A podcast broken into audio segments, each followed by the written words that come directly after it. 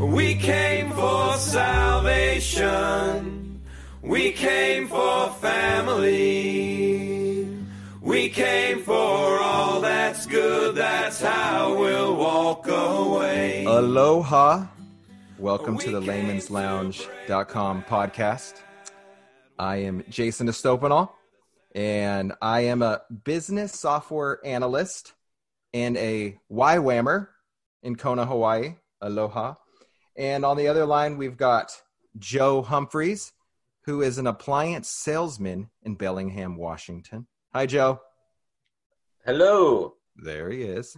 and we have the absolute privilege of having Dr. Amos Yong on the on the uh, on the line with us today.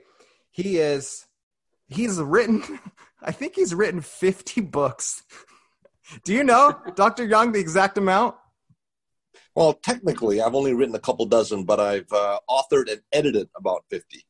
Authored and edited about 50 books. You go on the Amazon and um, and it's not like they're good books. To all these titles are scratching itches, like books on science and religion, God and disability. That you don't see much of that, but I mean, super practical for those of us who are around or ourselves have disability.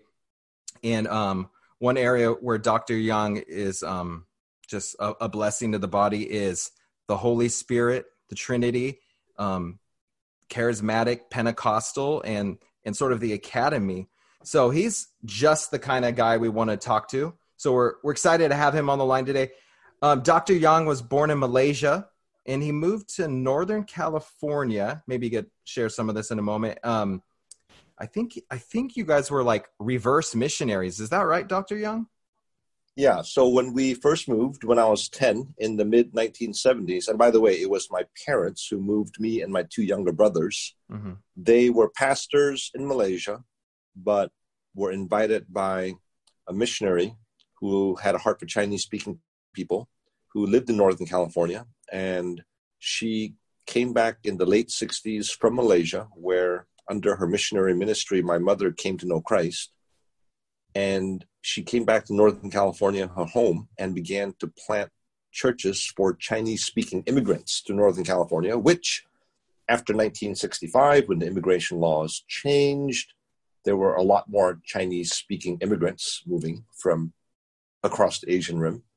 And so my parents became pastors among Chinese speaking immigrants in Stockton, California in 1976 which at that time we just considered ourselves pastors, although 30 years later in the missiological literature, our family is now classified under the label of reverse missionaries, meaning people who came to do mission work from outside the West to a Western country or context. And so my parents from Malaysia coming to do ministry work among migrants fit that category, meaning that Malaysia would have been a country that received missionaries for a long time under the colonial and later colonial eras. Mm-hmm. But then, in the last 50 years or so, increasingly more and more people coming from majority world, global south context to the West to do ministry and mission work. So that's what the notion of reverse missionaries means now. We didn't wow. understand ourselves as that in the 1970s, but here we go. Yeah, that that in in and of itself is is a whole nother podcast. Just loved it hearing about missionaries coming here. So Dr. Yong is also a missiologist, so sort of the history and the uh, I don't know approaches of of world missions. So super exciting. And today we're specifically going to be talking about a, a book um, that he wrote called Spirit of Love a Trinitarian theology of grace. So really, really excited to be on the call with you today. Thank you so much. Um, I guess the reason we specifically want to talk about this is because there's a lot of confusion about so who's the Holy Spirit and what does the Holy Spirit do? And and I know that that Joe, the Lord kind of got a hold of you. I don't know a few years ago, and you just started asking a lot of good, good questions. Yeah. So um, I think it would be helpful for listeners um, to maybe start with the simplest questions and uh, the most, I guess, big picture questions about the Spirit. And talking with my wife about this, um, we think that the Dr. Yong, if you could help people with this question, um, the Son seems most relatable out of the Godhead, probably because he came in flesh. Um, he's human. We can at least, it, he's personified. It, it's something that we can easily think of. Um, the second member of the Godhead that seems most relatable is the Father, because most of us have fathers, uh, whether they were loving or not. We have something to work with there. Um, however, the Spirit, there's nothing. It it's just it seems natural for us to think of the Spirit as a force, um, but we know the Holy Spirit is not a force, it's a person. Uh, can you help us try to have something to work with with the Spirit uh, that that's relatable, if that makes sense? Thank you for the question. It's a wonderful question. I'm not sure how helpful this will be, but I would say a couple things.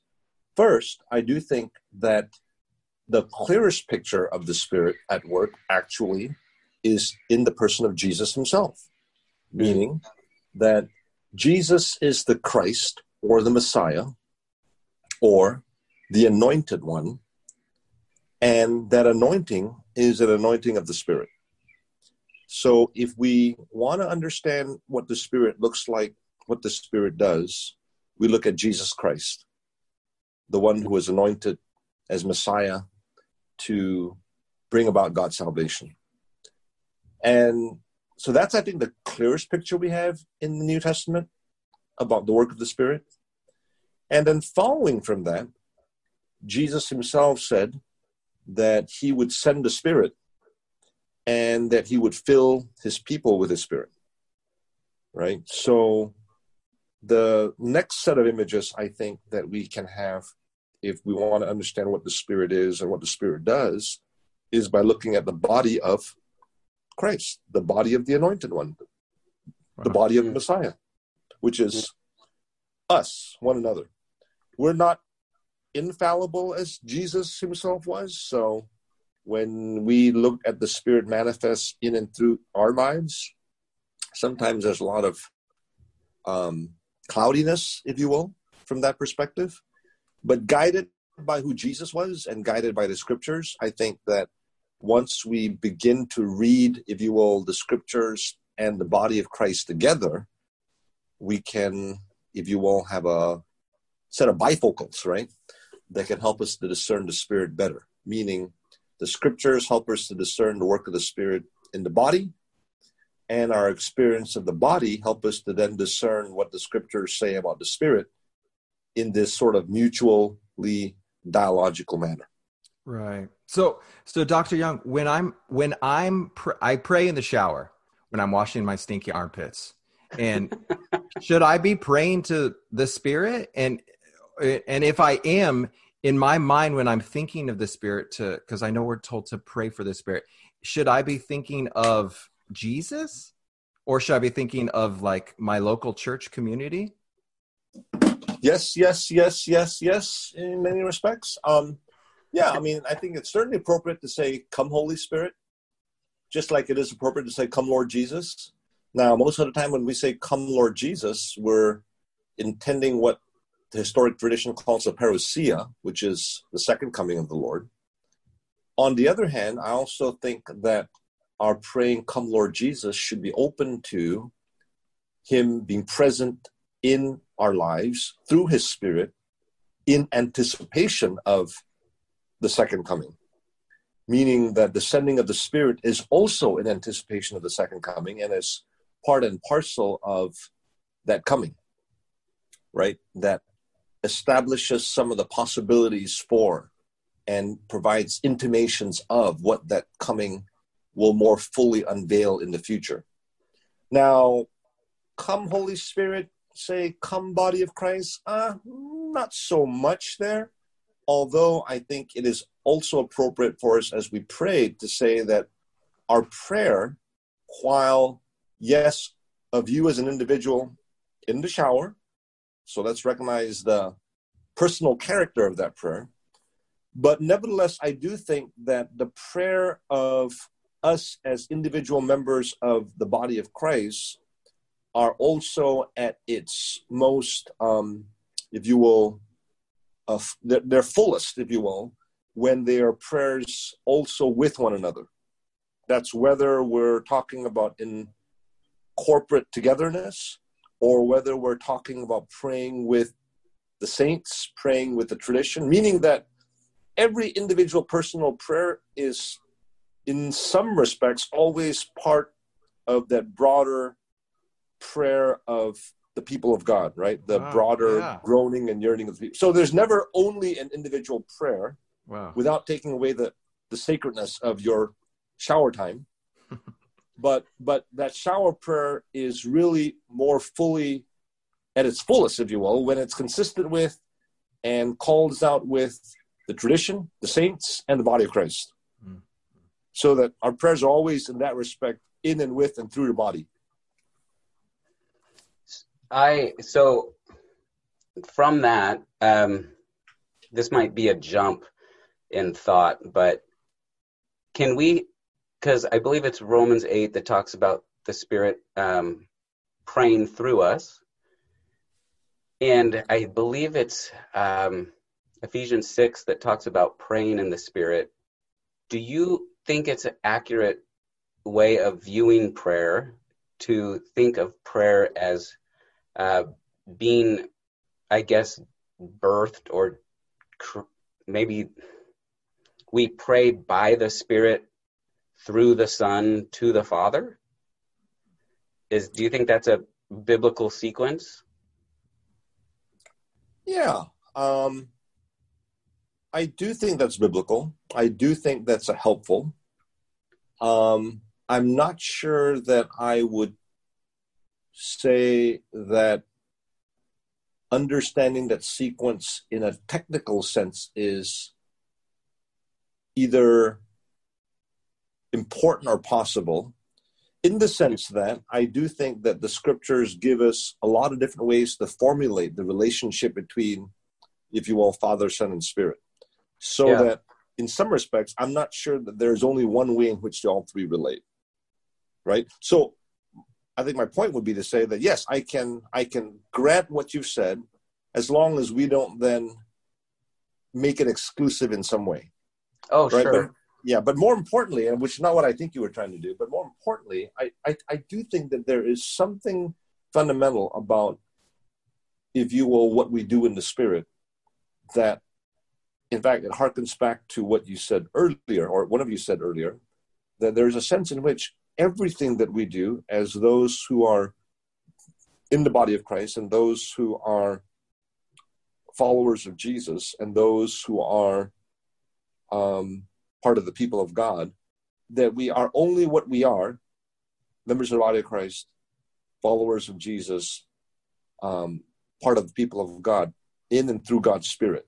There's no such participation, no such identity, no such discipleship apart from the Spirit, right? So that from that perspective, it's this paradox of all of our prayer, all of our faithfulness, our discipleship, anything that we might do that might have any kind of theological significance only has that significance because we are doing so in part responding to, in part enabled by, and in part following the initiative of the Spirit.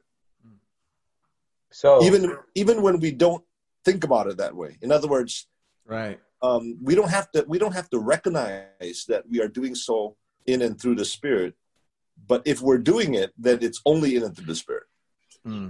Is there a benefit to knowing sort of the the behind the scenes theology? I think that there is. Um, all theological understanding, there is a benefit. It's it's not to say that those that don't have this is this is this interesting thing, right? those that don't, it's not as if those that don't have the knowledge don't get the benefits, but the more that we know, the more that we can benefit. Yes. That, that's all there is. Fair to enough. yeah um, in other words god will use god will use us god will work through us according to the level of our knowledge and our availability but it's true isn't it that the more we know the more we can if you will um, be receptive of and enjoy even Yeah. and welcome that work Wow. That's good. Can I? So you mentioned how we discussed this earlier, and that was uh, just a few minutes before we actually started the interview. We were just discussing a few things with you, and for me, what happened for me for a long time, um, there were certain truths in Scripture that were sort of like on an island, I would say, where justification was kind of by itself. Um, I would study justification, but it wasn't related to anything. And then I would study uh, adoption, but it wasn't uh, the idea that we're sons of God um, by faith or children of God. And I would study that, and it wasn't related to anything. But then once I understood union with Christ, it connected all of these ideas. I'm a child of God because I'm connected. I'm literally part of Jesus. And the Spirit is the one who I believe connected me to Christ. Um, and so I I I'm, I struggle to articulate this, but Just say it in Latin, Joe. okay. and i will translate So what the, back to the idea that we do everything through the spirit is based on the idea that christ on earth did everything through the spirit um, Mhm. i think luke 10 says that he was joyful through the spirit um, hebrews says uh, through the eternal spirit offered himself unblemished um, Right. John 3 says that the Spirit has been poured out upon the Son without measure.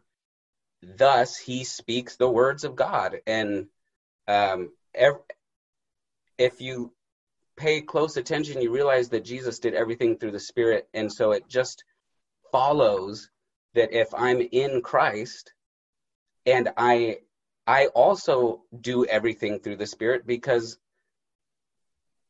I'm connected to Christ. It would be Right. it would be a contradiction if I'm in Christ and I'm not functioning through the Spirit just like Christ always did.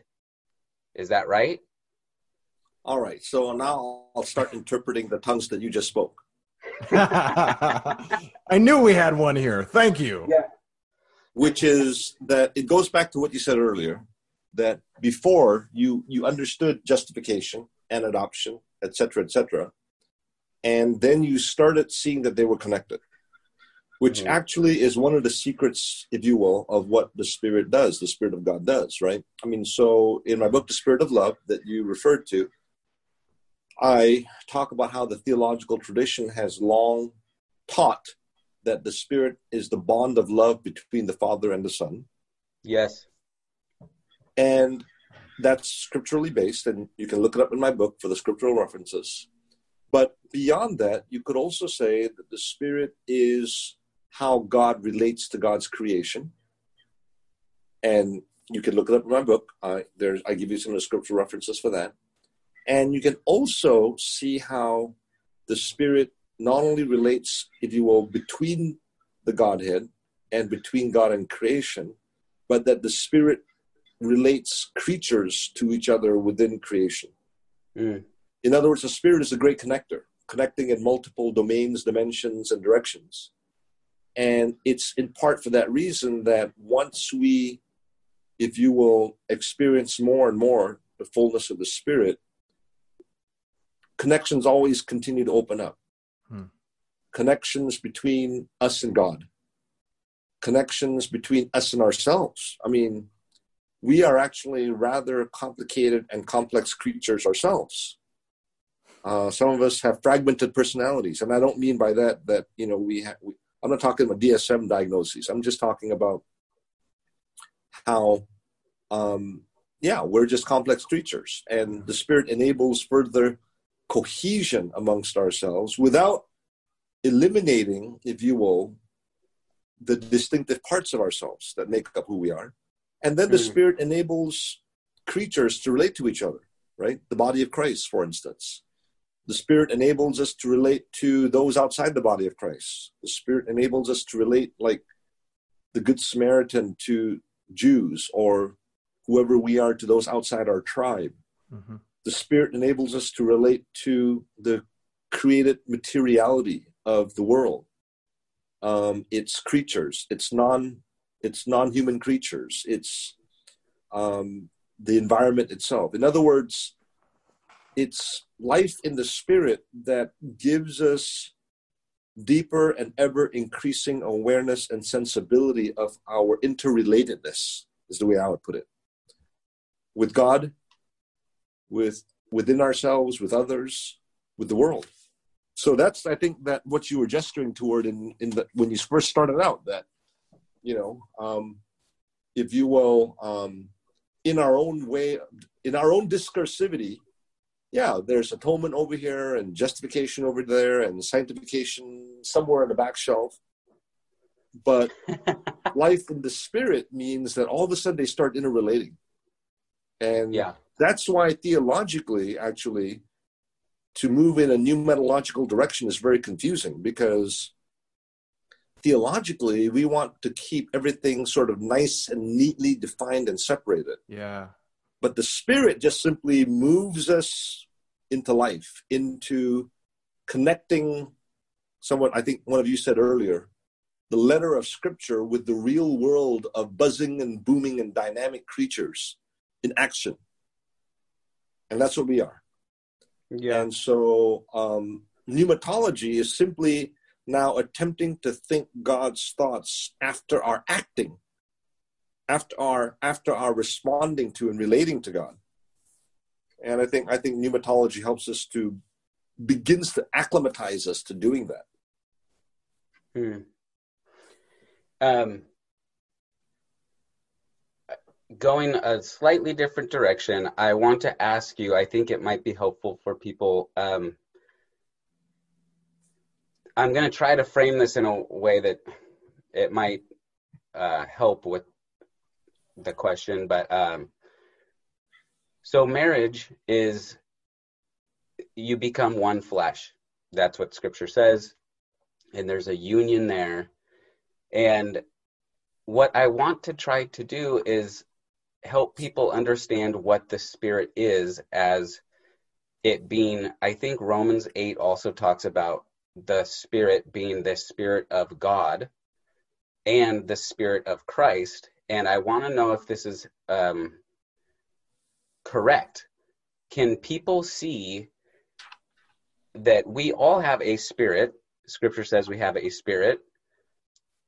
And so christ has a spirit and the Father also has a spirit, but they are one. Are are the Father and the Son one because they share the same spirit, namely the Holy Spirit? Is that heresy? you know, stone him. yeah. Well, I guess I would say that that's a very good reformed question. Okay. Oh which means actually that it doesn't give forth any good answers. Oops. we let don't me, know. Let me, let me come at that question another way. Okay. Right. Or I actually I want to let me nuance that a tad. That's a very good scholastic question, which therefore doesn't give forth very many good answers to those outside the scholastic arena. Let me put it again in another way that certain tr- discursive traditions will frame the conversation in certain ways that lead to questions such as the one that you asked. Okay. And while those discursive traditions, therefore, also in some respects give some answers to those questions, they're never fully satisfactory. Okay. At least not for a Pentecostal like me. Which is not to say that I can't appreciate the way in which those questions are asked, but it is to say that those questions only arise given certain presuppositions and certain contexts of conversation. Okay. Right. And but my point would be something like something like to ask whether or not the Spirit of God is the same as the Spirit of Christ is the same as the Holy Spirit is to ask a question that can be answered both yes and both no, mm. but in different ways. Oh. Right? And so it's not to say that either one of those is right or wrong. It's simply to say that, well, it depends on what the context of the conversation is, wherein that question makes sense. And then that question making sense in those certain ways will lead to certain ways of answering the question. Can I um, give you an example? Sure. Okay. So, um, well, I think we'll talk about this later, but I believe that, uh, so Ephesians 4 says that the Spirit is the bond of unity, right? Yeah. Okay. So we are in the image of Yahweh, all of us. And so it helps me if I'm at church and I want to focus on loving the brother or sister next to me, that the way the Father and the Son love each other is through the Spirit. I then know, since I bear His image, that I'm supposed to function the same way. Mm-hmm. Um, the you, Jason, um, everyone I meet, I know that I can have, and that's what Jesus's prayer was in John 17, that we become one. And I, that has to have something to do with him understanding that we're in God's image. And so I believe the Spirit is what Christians need for unity, and I want them to understand that. I, for us to be bonded like the Father and the Son are bonded, we need to understand that it's through the Spirit just as they. But if that's not um, a precedent, their relationship in the Spirit, I know I'm, it's it's getting complicated, but yes, and so here's why it's complicated. Yeah. Because in certain discursive traditions, it makes sense to ask about the nature of God in God's self which raises questions about how do we understand the nature of God in God's self. And some people will say, well, there's scriptural resources that can be brought to bear on that. Mm-hmm. And within certain ways of reading scripture, yes, we can say, that okay, that's that's a fair way of asking the question. That's a fair way of answering the question. But what you've just done, though, is you have just said that, well, the nature of God and God's self has to be related, at least from our perspective, to how we understand the relationship between God and creation or God and us. And my point is that in certain theological traditions, to even ask that question begs the question. Mm. And but but I totally agree with you, which is why, from my perspective, the pneumatological, if you will, invitation, um, at least puts on hold, at best, questions about God and God's self. Wow. The question about the Spirit always involves going, starting not just from God and God's self, but linking, let's say Ephesians 1, all the way to 2, to 3, to 4, to 5, to 6. So, for instance, Ephesians 5, as you you didn't you weren't said Ephesians 5, but you talked about the marriage relationship. That's in Ephesians 5, right? Yeah. Ephesians 4 is about the body relationship. Ephesians yeah. 6 is about spiritual practices. Ephesians 3 is about prayer and the relationship between the spiritual and the material worlds, the spiritual, the spiritual realms and the body of Christ.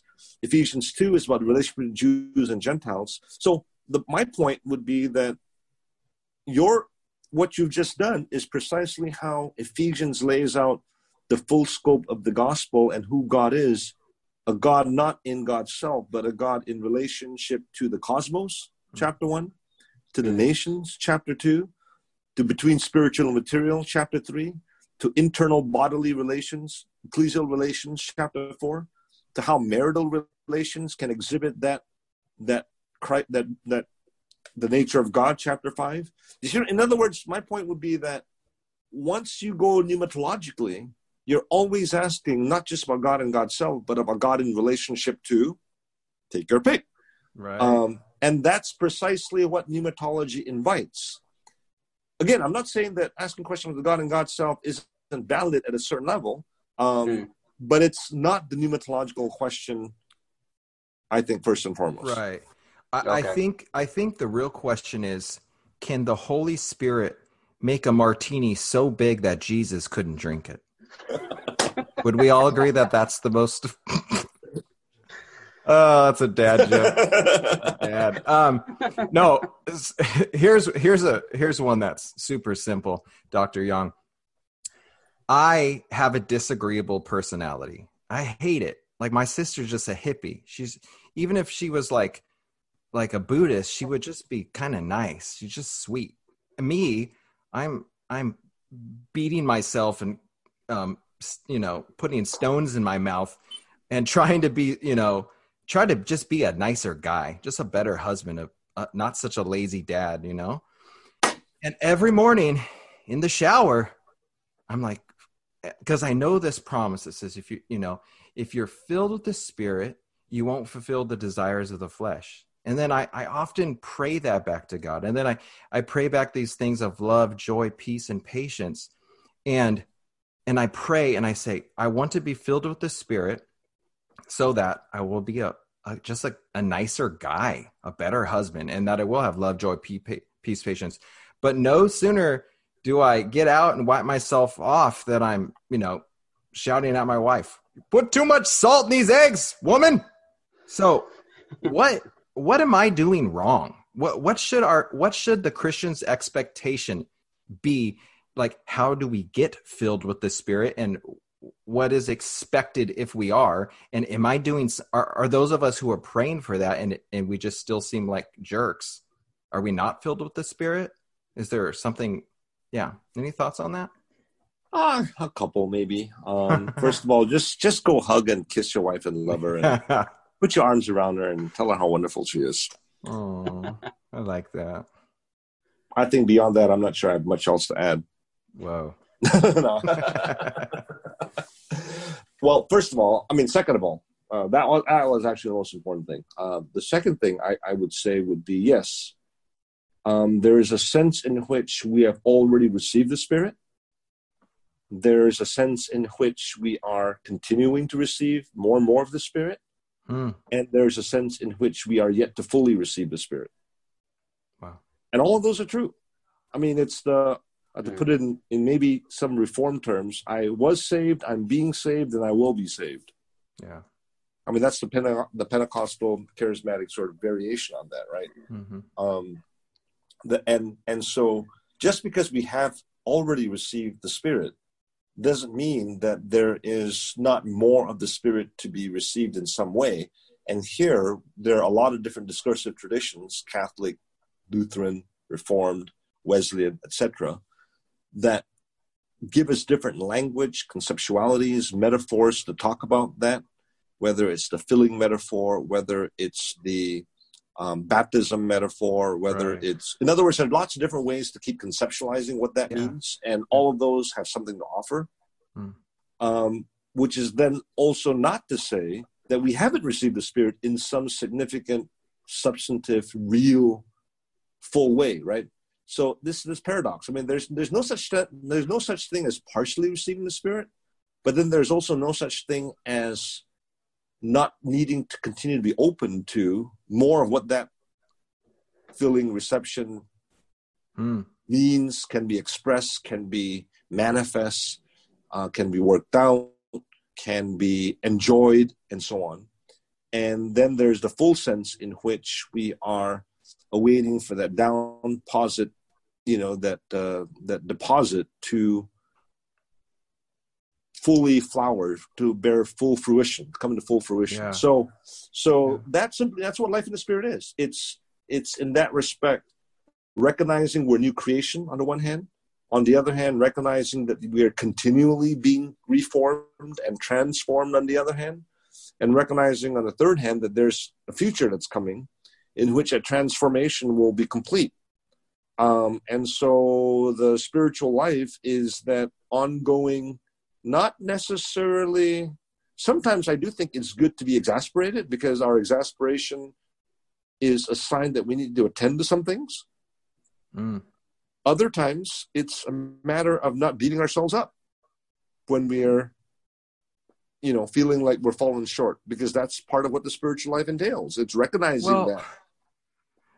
Dr. Yong, I think this is something that Joe and I have this conversation like three times a week. At the end of the day, I just I I basically am running with this one passage that says like if you're filled with the spirit you won't fulfill the desires of the flesh and you know you won't engage in this sin a whole lot of sin if you will or something like that. And the the reality is it seems like no no matter how much I pray for the spirit so I'm in a season of my life where I'm often praying for the spirit to fill me whereas prior to last you know a year ago I was praying often that I would just um, have integrity be and, and, be a good man and glorify the Father. And I see no tangible difference um, between praying either one of those. Hmm. Hmm. Hmm. You're like, that's because you're a scumbag, Jason. well, okay. Now, the Spirit might be speaking to you through you there too.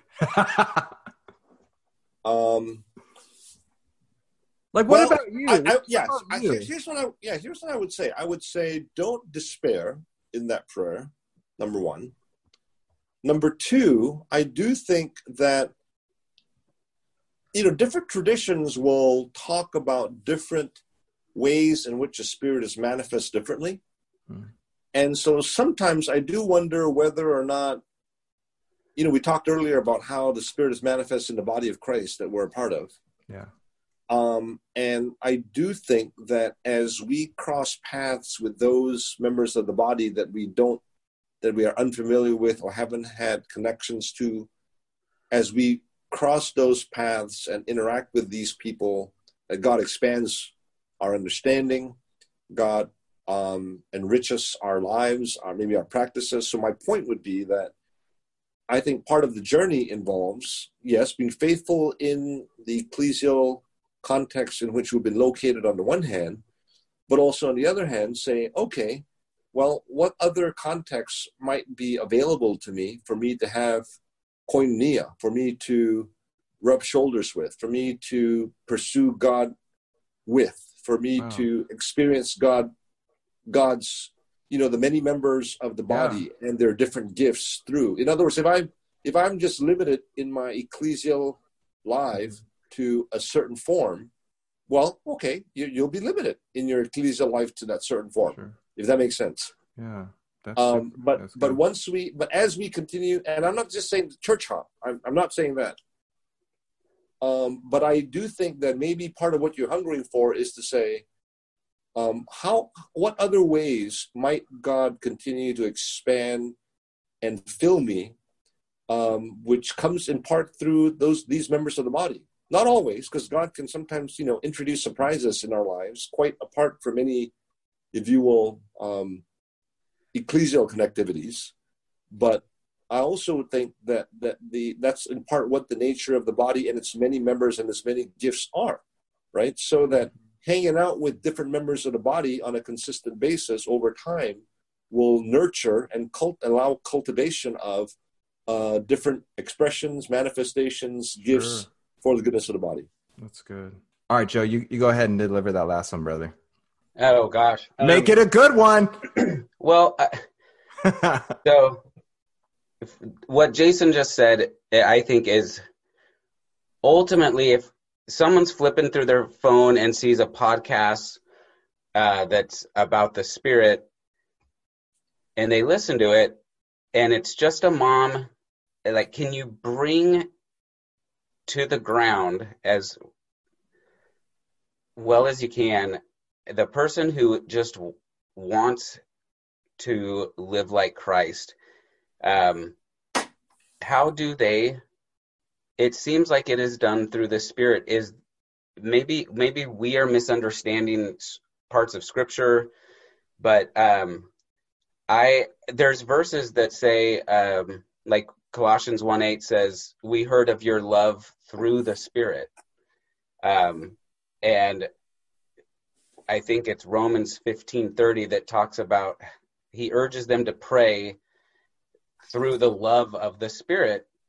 We know that love is a fruit of the Spirit. All of the, love is not a fruit of fallen nature how do we i guess the word is access or how do we empower ourselves uh, timothy talks about how the spirit gives us power love um, is there i know there's not a formula but is there a disposition like should we be seeking the utmost should we be seeking to love someone is is that how this does the spirit then say I want to enable this person because they are now their disposition is now like Jesus's? That's a good question. Yeah, well, thanks for asking. Um, I actually really appreciate. I think what Joe said earlier. Although I'm confusing Joe and Jason now because your voices sound kind of. Loud. I'm the handsome one. Aha! I knew it. Um, but in any case, the the previous comment was, yeah, I've been praying for the Spirit in a you know more intentionally and I and I think there is something important about that. On the other hand, I also think that there's a sense in which we can ask ourselves to be filled of God, of His Son Jesus, and of His Spirit. That doesn't necessarily need to focus on, if you will, the Spirit, quote unquote, the Spirit. Mm. But it's really it's really the cry that says, "Lord, manifest more and more of Yourself to me." Wow. Right. And I think that's really the posture at the end of the day because sometimes helpful. we can we can seek after if you will an image or a conceptuality or a label if you will um, whereas i think what you're both saying you know you're talking about the mother who chances upon the podcast about the spirit and you know in fact i just came back from a weekend with my 26 uh, year old daughter who has a 21 month old daughter and a two month old son Mm-hmm. And her husband has gone 12 hours a day at his job. And you know what she's doing for 12 hours a day? She's just like trying to make it, right? Yeah. with, yeah. With a 21 year old daughter and a yeah. two month old son. Yeah. And she's got no time for technical, you know, disputations and yeah. dissertations yeah. About, about pneumatology. Yes. Um, whereas what she really wants is a sense of God's presence. What she really needs is the joy of the Lord that is her strength. Yes. And that's a cry for God. We may not even have the language to say, Come, Holy Spirit, but we're saying, God, I need you. And wow. I think that that cry actually is a cry that, if we actually understood it, can help us to be open to how God might be present in, if you will, what we might otherwise call the mundaneness of life. Wow. Right? In other words, we maybe maybe we're looking for expressions that have some presuppositions behind them. Maybe maybe we have certain assumptions about what is or is not the spirit. And so when we pray, come Holy Spirit, we expect those things as opposed to yeah. how God might want to manifest God's self in our circumstances. My point is simply that I think as we said earlier, you know, we can go back to what we said at the very beginning. Um, Jesus himself said in the parable of the sheep and the goats that he was actually present when they weren't actually attending to, to his presence. They weren't actually cognizant of that presence. They weren't they weren't ready to receive wow. his presence manifest in what we might otherwise call the mundaneness of life, right? People wow. who are hungry, people who are in prison, yeah. people who are, you know, sick. I mean, she got sick kids all the time, right? And she doesn't think that she's experiencing the Holy Spirit unless we begin to alert ourselves and pray and say, Lord, show me your presence in this moment. And then all of a sudden, tending to her sick children becomes an act of engaging with the divine reality in her midst, oh, for instance, right? Um, whereas if we pray, Come, Holy Spirit, while nursing our child, we might neglect that the reality of the Spirit's presence in that act, possibly. So, mm-hmm. I guess all my point would be to say is I want to just continue to affirm that crying out for God's manifest presence, crying out for more of God, for whether you're a mom or whether you're a plumber or whether you're whatever it is you're doing, if your heart is simply saying, Lord, I want more of you, then that's what God wants to reveal to us.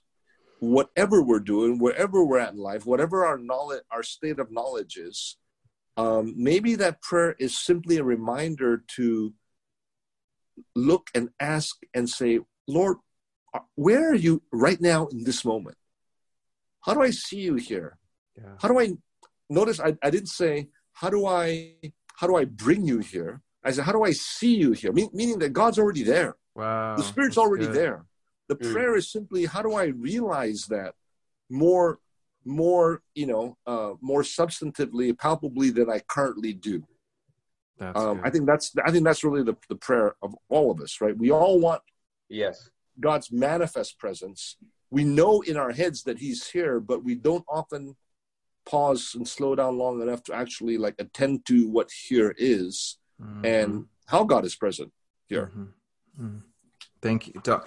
Dr. Amos Yong. Thank you so much. Just if if any of you guys were stirred, we want to encourage you to go read your Bible, um, pray. Uh, you could you could Google Dr. Amos Yong, and it's Yong, not Young. Y O N G is it? Uh, he's got a book called Theology and Down Syndrome. Another one called The Bible, Disability, and the Church. Um, and right now, $1.99 on Kindle. Who is the Holy Spirit? A Walk with the Apostles. Dr. Yong, we are really grateful. Hopefully, we can have um, some more chats like this down the road. Thank you very much. Thank you both. God bless you. We came for salvation. We came for family. We came for all that's good. That's how we'll walk away. We came to break the bad. We came to cheer the sad. We came to